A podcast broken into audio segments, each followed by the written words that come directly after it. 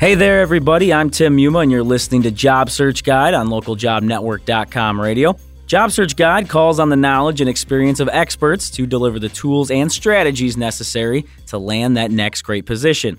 Most times we are talking about a topic and covering more of a broad area, but we're looking to really hone in on some of these ideas with more depth and details. So we're going to go into the job interview and dissect a common question that most of you will likely receive. Why should we choose you over the other candidates? Our expert on this area today is Mike Perry, the president of Zarka Financial in Ohio.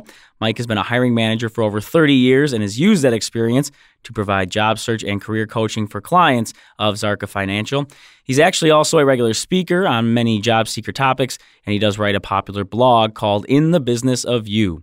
Mike, how are you doing today? I'm doing great. Thanks, Tim. Thanks for having me on. Oh, definitely. Our pleasure to have you on, and uh, I'm very happy that you were interested in covering this type of topic. As I said, usually we're more fanned out with what we're discussing, but really honing in on this question. And the first thing that comes to mind when an interviewer asks, Well, why should we choose you over these other candidates? What is the purpose of that question exactly? Well, I tell you, in the in the screening process, and and oftentimes the feedback I continue to get from hiring managers, and my own experience is this: you might still start today with anywhere from a couple hundred to a few hundred resumes coming in for any one application. Mm-hmm. Those go into this this big funnel, and out of the bottom of it drops maybe 15 to 25 people who get a phone screen, and that's for people who are actually, you know, companies who are actually doing phone screens. Sure.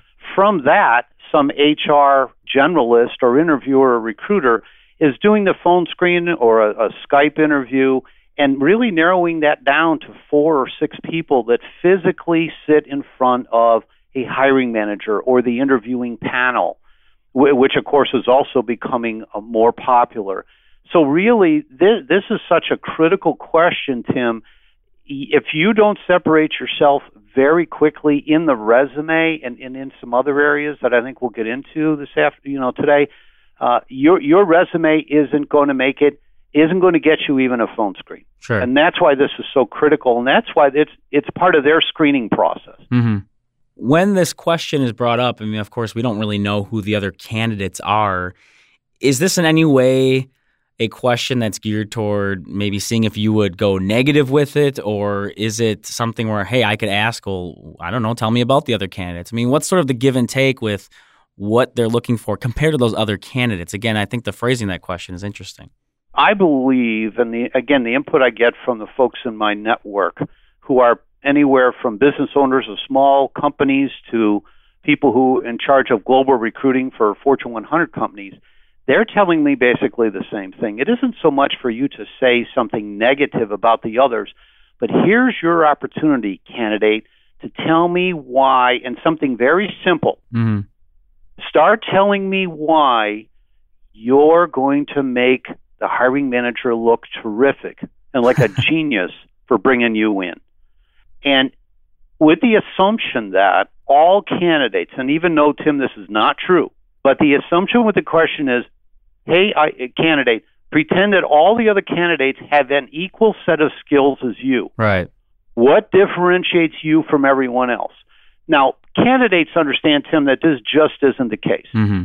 But You've got to handle it that way. So it isn't so much, and I don't think hiring managers want you to go in trying to bash other candidates. Number one, you don't really know any other candidates. Right. So it, it's it's all in your court, and you've got to start. You know, I always tell people when I when I do presentations, job ser- a job search is the ultimate reality show, and and what that really means uh, to me and to the candidate should be this: there's a whole lot of people dropped on the island in the beginning and you're the only one who wants to be left on the island at the end, right? Right. And so what you want to do on these reality shows, they have challenges, they have little games they play, and basically, to me, the interviews, the resume, what they see on LinkedIn, those are all the challenges in, in this, the job search reality show. And you've got to get the rest of the candidates, in the sense, kicked off the island or hmm. voted out so that you're the only one left standing and, and when I bring it across this way, I think people, I think people are so attached to these reality shows, they kind of get it. Right. That I've really got to position myself as as the one, that truly that ideal candidate. So I think that's really why the the question is phrased in that way, and they want a positive response. Right. Tell me why you're better, basically, as opposed to why everyone else is is worse. Hmm. I, yeah, I like that perspective there. Uh, just to give people an idea of where to maybe frame their th- way of thinking when they're going into the interview there. For yourself, would you think it's important to focus on anything in particular? And I, I ask that in terms of a skill versus maybe your personality um, or even something related to the company. I mean, is there a best way to answer that, or is it going to depend on what exactly you're looking to uh, apply for here? Well, and you hit it right there uh, at at the end of that question. What you want to do and what's going to really immediately, and this should this should already start in your resume, but here you are in the interview. Your resume gets you into the interview. Mm-hmm. Something about your resume interested me enough to get you in that interview.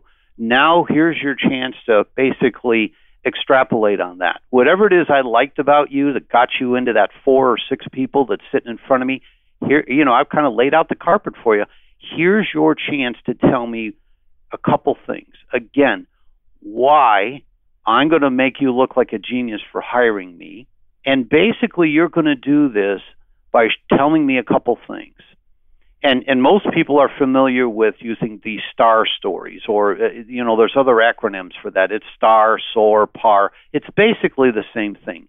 Specific examples which show how you have incorporated the skills that I've defined in the job description how you've applied them in specific situations those situations really that should be reflective of the environment that you want to get into in my company what were the results and why are those results outstanding? Hmm. So here again, you're grabbing onto this opportunity. Your research into this company from their website, Googling the news, uh, looking on LinkedIn to see who's already hired there and, and what their profiles look like. You know, what a great amount of resources we have. As you prepare for these interviews, it helps you formulate the answers to these questions. Mm-hmm. It's all about fit.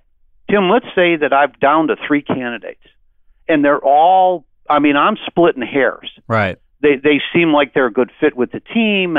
They they look like you know they seem to have all the same skills.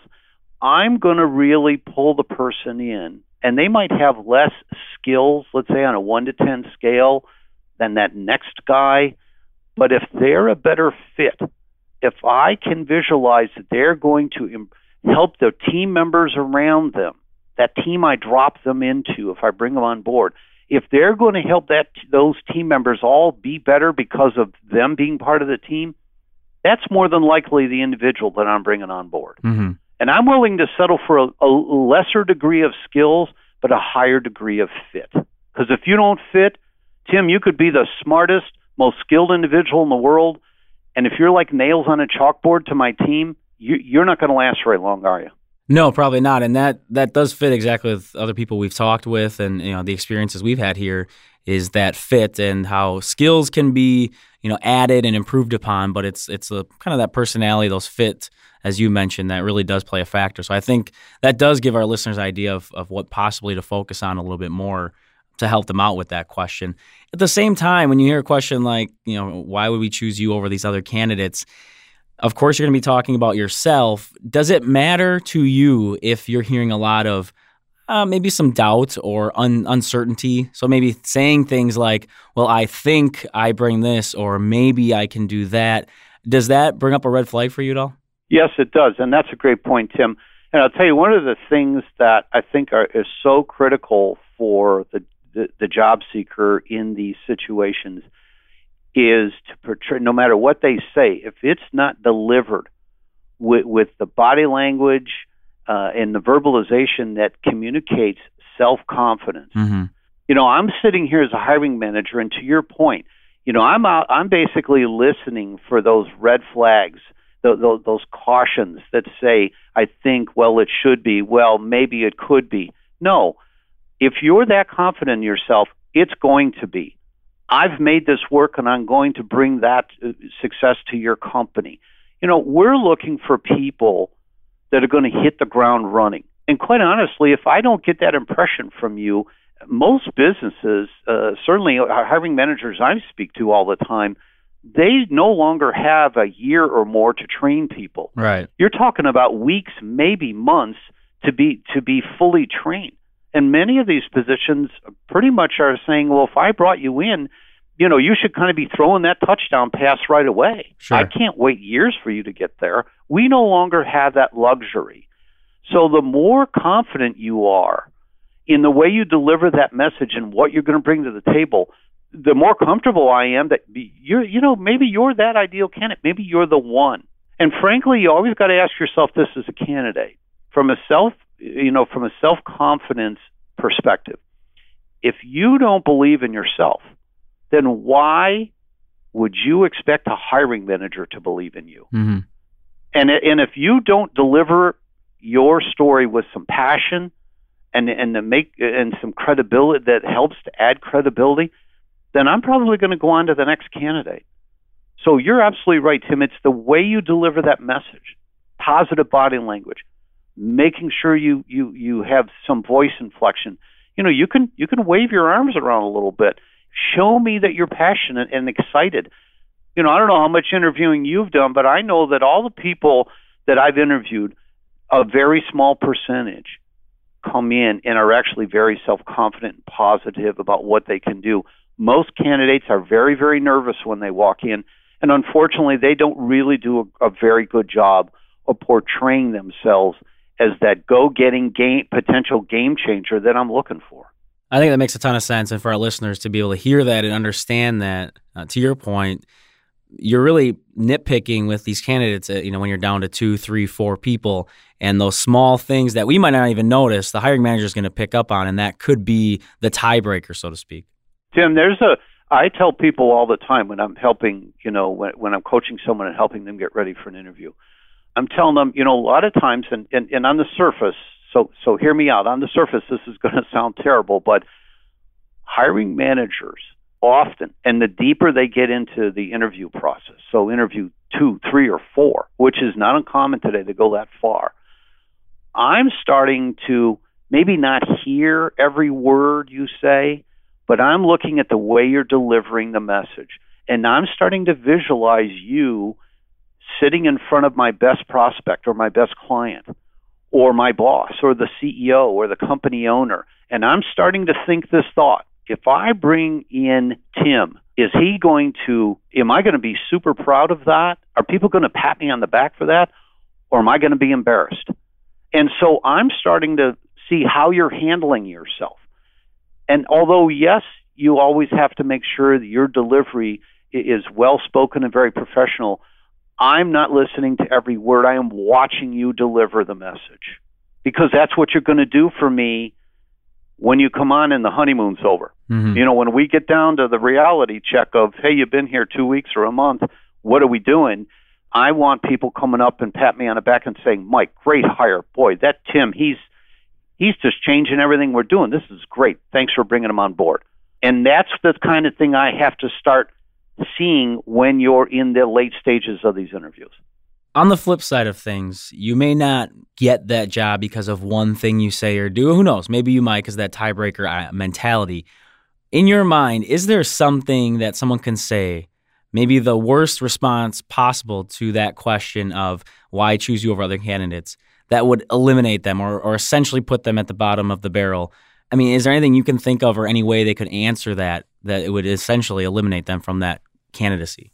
As I mentioned before, Tim, I, I think the things that, well, I know for myself and other people that I've spoken to, what they don't want to hear is negativity. Right. They don't. They don't want any. As as a lot of people have used the verbiage with me, they don't want negative energy hmm. because their their our greatest fear is if that's your mindset that you're you're, you're against this or they're bad because that's going to translate when you come on board.